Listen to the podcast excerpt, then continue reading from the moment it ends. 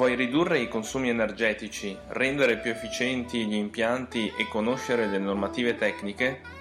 Sono Fausto, responsabile commerciale della Mardegan Fabio ed in questo podcast parleremo di efficienza energetica, energie rinnovabili, impiantistica, automazione e normative tecniche.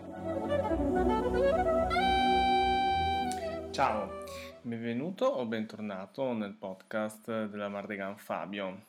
Come sempre io sono Fausto, responsabile commerciale e responsabile del trattamento acque dell'azienda.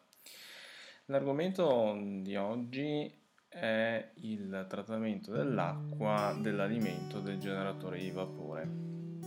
Prima di partire però con la puntata ti ricordo che puoi trovare tutte le informazioni eh, sul nostro sito www.mardeganfabio.it e digitando www.mardeganfabio.it slash podcast puoi trovare gli, le altre puntate del podcast.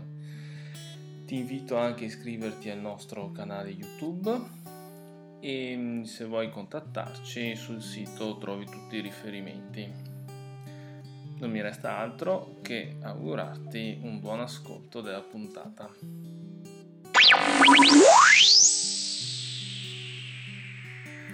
Per riuscire a rispettare i parametri della normativa vigente, le soluzioni per trattare l'acqua di alimento del generatore di vapore sono essenzialmente l'addolcimento, l'osmosi inversa e la demineralizzazione. Bisogna considerare anche di inserire prodotti chimici, in particolare per l'effetto di ossidazione.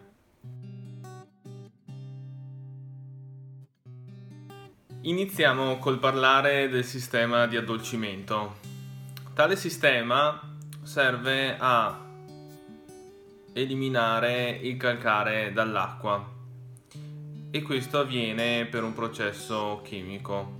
Siccome per normativa l'acqua di alimento del generatore di vapore deve essere al massimo di un grado francese, bisogna che l'addolcitore sia sempre in funzione ed efficiente. Per questo c'è la necessità di installare sistemi a doppia colonna, in modo che mentre una colonna sta lavorando, l'altra può rigenerarsi.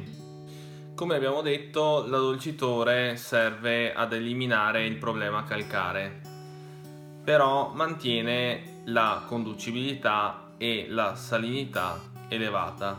Infatti, il generatore di vapore avrà la necessità di spurgare spesso. Generalmente sono 5 secondi ogni 20 minuti. Considerate che si parte da uno spreco in acqua calda pari a 2 metri cubi di metano a spurgo. Per questo il trattamento d'acqua con l'addolcitore è sempre meno diffuso. Passiamo ora al sistema ad osmosi inversa. Un sistema fisico, appunto osmotico, per dividere l'acqua sporca dall'acqua pulita. Il funzionamento consiste nel comprimere l'acqua di alimento dell'osmosi ad una pressione elevata, attorno ai 10 bar, contro le membrane, le quali divideranno l'acqua pulita e concentreranno lo sporco su quella sporca, chiamata anche concentrata. Il rendimento di queste macchine vanno dal 50 al 75%, quindi su 100 litri che entrano nell'osmosi inversa, circa 60 è acqua ad una conducibilità bassa, quindi il permeato, mentre il rimanente 40 è acqua concentrato. L'utilizzo di questo sistema per alimentare il generatore di vapore permette di ridurre drasticamente gli spurghi, arrivando anche a un spurgo al giorno. E questo si trasforma in un evidente risparmio energetico. Però ha bisogno di assistenza come macchina. Infatti l'acqua di alimento dell'osmosi inversa non può contenere cloro Inoltre è consigliabile utilizzare prodotti chimici come anti-incrostante oppure un addolcitore che secondo noi non è opportuno visto che dovrebbe trattare il doppio dell'acqua cioè tutto l'alimento dell'osmosi inversa. Prima di parlare dei prodotti chimici, volevo analizzare i sistemi di raccolta condensa e di alimento dei generatori di vapore. Esistono due sistemi, il primo a pressione atmosferica, il secondo degasatore termofisico. Nel primo caso si sfrutta il calore del condense mantenendo la vasca a circa 70 gradi per evitare cavitazione delle pompe e bisogna usare prodotti chimici per deossidare l'acqua di alimento.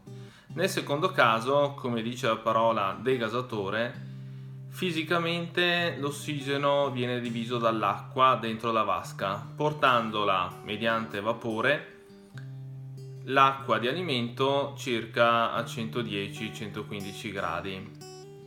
Questo sistema è energivoro, infatti devo utilizzare parte del vapore prodotto dal generatore per eseguire questo processo. In questo caso però il prodotto deossigenante diventa superfluo, ma è consigliabile comunque inserirlo.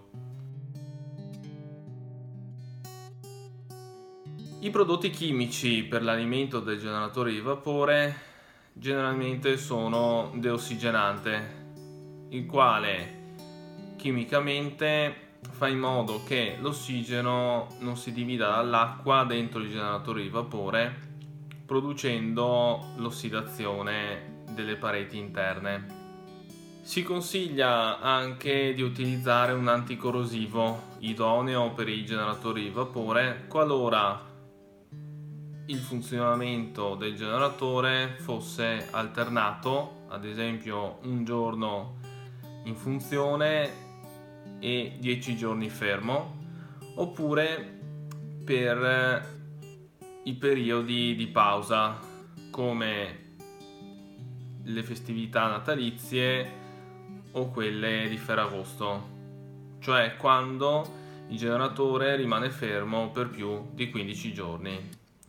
In questo modo al riavvio del generatore non servirà fare alcunché, a parte aumentare gli spurghi nella fase iniziale.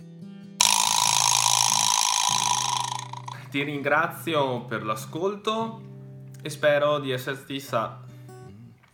Questo video è finito. Ti ringrazio per averci visitato e spero di esserti stato utile. Ti ricordo di visitare il nostro sito www.mardeganfabio.it, di iscriverti al canale YouTube e di seguirci su Facebook e LinkedIn. Buon lavoro!